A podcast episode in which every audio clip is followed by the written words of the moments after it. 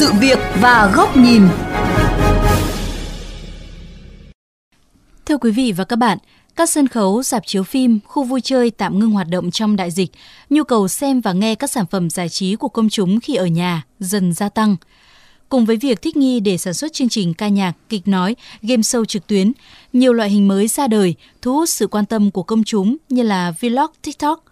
Giữa rừng nội dung trăm hoa đua nở, bên cạnh những nội dung lành mạnh, hợp pháp, vẫn còn đó không ít những nội dung vi phạm bản quyền, có tác động xấu đến người dùng – Phóng viên Hà Kiều đề cập nội dung này trong chuyên mục Sự việc và góc nhìn hôm nay.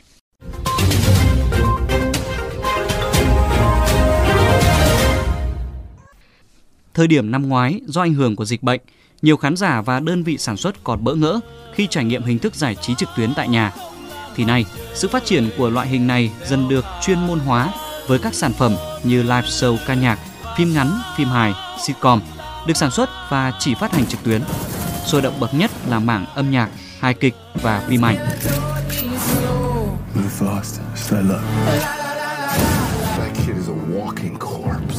Dù tới nay đã hơn 2 tháng giãn cách, chị Nguyễn Quỳnh Mai ở Hà Nội cũng không cảm thấy buồn chán khi phải ở nhà.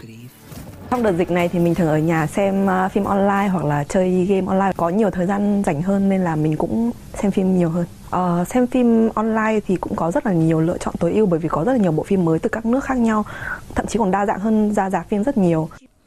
Theo thống kê của YouTube Việt Nam, tính đến tháng 5 năm 2021, số lượng người xem các nội dung nấu ăn tăng hơn 45% so với cùng kỳ năm ngoái. Ngay cả đối tượng trẻ em như Nguyễn Anh Thư, học sinh lớp 6 cũng khó rời mắt khỏi màn hình. Từ khi mà nghỉ dịch ở nhà thì con xem điện thoại và xem TV. Con hay xem các nhóm nhạc Hàn Quốc mà con yêu thích và con cũng thích xem TikTok và con cũng hay tập làm những video ngắn để đăng lên TikTok. Nhiều khi con bị cuốn vào và con quên hết thời gian. Thời gian ở nhà càng kéo dài, trẻ càng say mê thiết bị công nghệ vốn đã là mối bận tâm của các phụ huynh. Hơn nữa, theo chị Nguyễn Thị Thủy ở Minh Khai, Hà Nội, lo nhất vẫn là nội dung giải trí độc hại trên các nền tảng trực tuyến ngày càng mọc lên như nấm, như suối trẻ con nghịch dại, hoạt hình chế, quảng cáo lừa đảo. Trong cái thời gian mà giãn cách này ấy, thì các bé nhà mình thì chủ yếu là học online ở nhà ấy nghĩa là ngoài cái giờ học online ấy, thì bé nhà mình thì cũng muốn xem youtube để ờ, giải trí một, một chút đôi lúc thì cũng tự nhiên thấy là bấm phải cái link có những cái cái phim hoạt hình chế ạ, bắn giết để chết chóc rồi máu me đầm đìa ấy thì mình cảm thấy rất là phản cảm. Thỉnh thoảng vào tiktok cũng có những cái clip mà một số người làm những cái trò nó lố quá này rồi là mạo hiểm này kia Thống kê của Cục Điện ảnh, Bộ Văn hóa Thể thao và Du lịch cho thấy, riêng lĩnh vực phim ảnh có hơn 400 trang web xem phim vi phạm bản quyền, trong đó 72% chứa các quảng cáo như cờ bạc bất hợp pháp và các phần mềm gian lận, độc hại, tác động xấu tới người dùng. Theo Phó Giáo sư Tiến sĩ Trần Thành Nam, rác văn hóa tràn ngập trên không gian mạng là do chúng ta có nhu cầu tìm kiếm sự độc đáo, lạ lùng và bất thường. Chính xu hướng này khiến người sáng tạo nội dung chạy đua sản xuất bất chấp hậu quả, miễn là lôi kéo sự chú ý của người xem.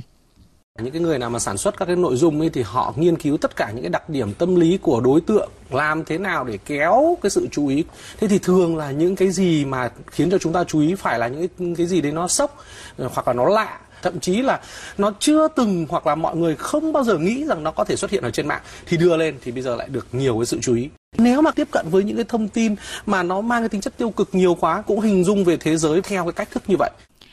Mới đây, cơ quan chức năng có động thái xử lý mạnh tay khởi tố trang phim lậu tại Việt Nam vi phạm bản quyền quy mô quốc tế. Ngay trong phiên họp thứ ba vừa qua, Ủy ban Thường vụ Quốc hội cũng cho ý kiến về quy định phổ biến phim trên không gian mạng trong dự án luật điện ảnh sửa đổi. Ông Vi Kiến Thành, Cục trưởng Cục Điện ảnh cho biết, để kiểm soát nội dung trên không gian mạng hướng tới phương án kết hợp tiền kiểm và hậu kiểm.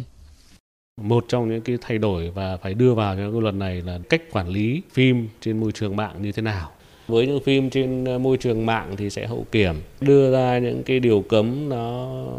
cụ thể để mà các nhà sản xuất cũng như là nhà phát hành người ta tiếp cận và người ta nắm bắt được là những cái được làm mà không được làm nhưng mà khi anh phát lên mạng rồi ngành văn hóa rồi ngành ờ, thông tin truyền thông nếu mà người ta phát hiện ra cái phim có vấn đề thì lúc đó là người ta sẽ xử phạt. Nhưng mà tinh thần là đã hậu kiểm thì phải xử phạt rất nặng.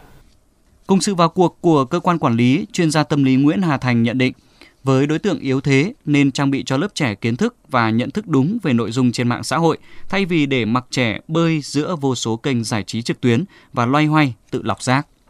con cái chúng ta cũng sẽ lớn lên trong một thế giới có internet. Cũng có chương trình sẽ rất tốt và và rất không tốt. Chúng ta cũng có thể trò chuyện với con về việc đấy để con biết cách để lựa chọn. Con cái của chúng ta còn nhỏ vẫn có thể học được rất nhiều những thứ mà bằng cách quan sát cuộc sống. Và bài học cuộc sống đấy đem lại cho con rất nhiều cái điều hữu ích, miễn là chúng ta có sự khích lệ.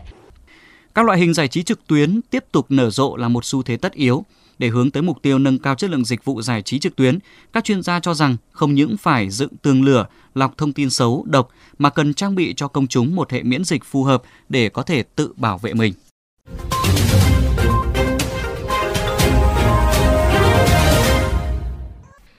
Thưa các bạn, với sự nở rộ của loại hình giải trí trực tuyến trên các nền tảng, chỉ có nội dung mới lạ hấp dẫn mới có thể thu hút người xem việc dựng rào cản kỹ thuật có bộ lọc để loại bỏ nội dung giải trí tác động xấu chỉ là một trong những biện pháp siết chặt các kênh trực tuyến rác. Từ góc nhìn của VOV Giao thông, các giải pháp cần được thực hiện đồng bộ, trong đó có việc công chúng thực thi quyền trừng phạt của mình. Gõ cụm từ giải trí trực tuyến trên công cụ tìm kiếm chỉ trong vòng 0,61 giây đã cho ra hơn 300 triệu kết quả khác nhau với vô vàn lựa chọn cho người dùng – các loại hình giải trí trực tuyến càng lên ngôi trong mùa COVID-19, đáp ứng nhu cầu của hàng triệu thị dân đang cách ly xã hội. Báo cáo mới đây của công ty nghiên cứu thị trường QNMe cũng chỉ ra rằng có đến 97% người dùng xem video tại nhà ở các chủ đề phim ảnh, âm nhạc và chương trình thực tế. Các nhà hát, đơn vị sản xuất chương trình tư nhân cũng nhanh chóng thích nghi cho ra đời sản phẩm trực tuyến trên nhiều nền tảng. Thay vì ghi hình trực tiếp, nhiều chương trình được sản xuất online nghệ sĩ tự ghi hình tại nhà với nỗ lực mang đến những nội dung hay, ý nghĩa, truyền cảm hứng, gắn kết cộng đồng trong mùa dịch. Trong cuộc chạy đua giành vị thế, các nền tảng giải trí không ngừng vung tiền đầu tư nội dung, lôi kéo nhà sản xuất, nhà làm phim, các ngôi sao để mang đến cho người dùng nhiều lựa chọn với giá cả dịch vụ ưu đãi. Nhưng cũng chính bởi mục tiêu phục vụ nhu cầu thưởng thức điều mới lạ là động lực để những người làm nội dung sử dụng đủ các chiêu trò thiếu kiểm soát, thu hút lượt xem – dẫn tới hệ quả vàng thau lẫn lộn trong phát hành sản phẩm giải trí trực tuyến. Thói quen xài chua hay dễ dàng tiếp nhận sản phẩm sai lệch thẩm mỹ của phần đông công chúng cũng là môi trường lý tưởng để web lậu hay các kênh giải trí phản cảm mọc lên như nấm.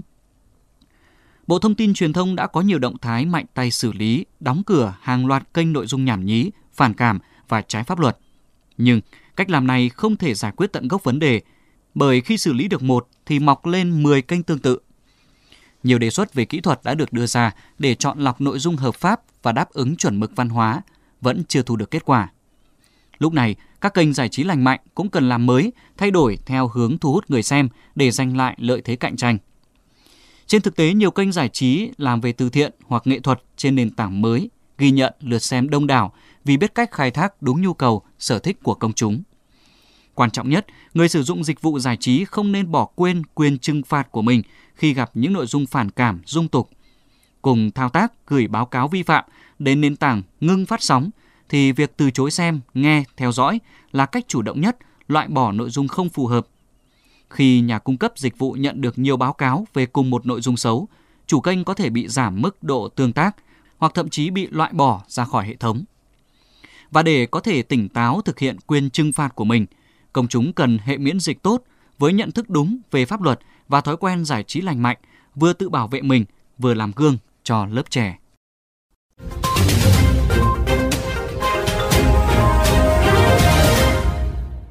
Đến đây chuyên mục Sự việc và góc nhìn với chủ đề Giải trí trực tuyến mùa dịch không thiếu nội dung nhưng lo chất lượng cũng xin được khép lại. Quý vị và các bạn có thể nghe lại nội dung này trên vovgiao thông.vn, nghe qua ứng dụng Spotify, Apple Podcast trên iOS hoặc Google Podcast trên hệ điều hành Android. Cảm ơn quý vị và các bạn đã chú ý lắng nghe.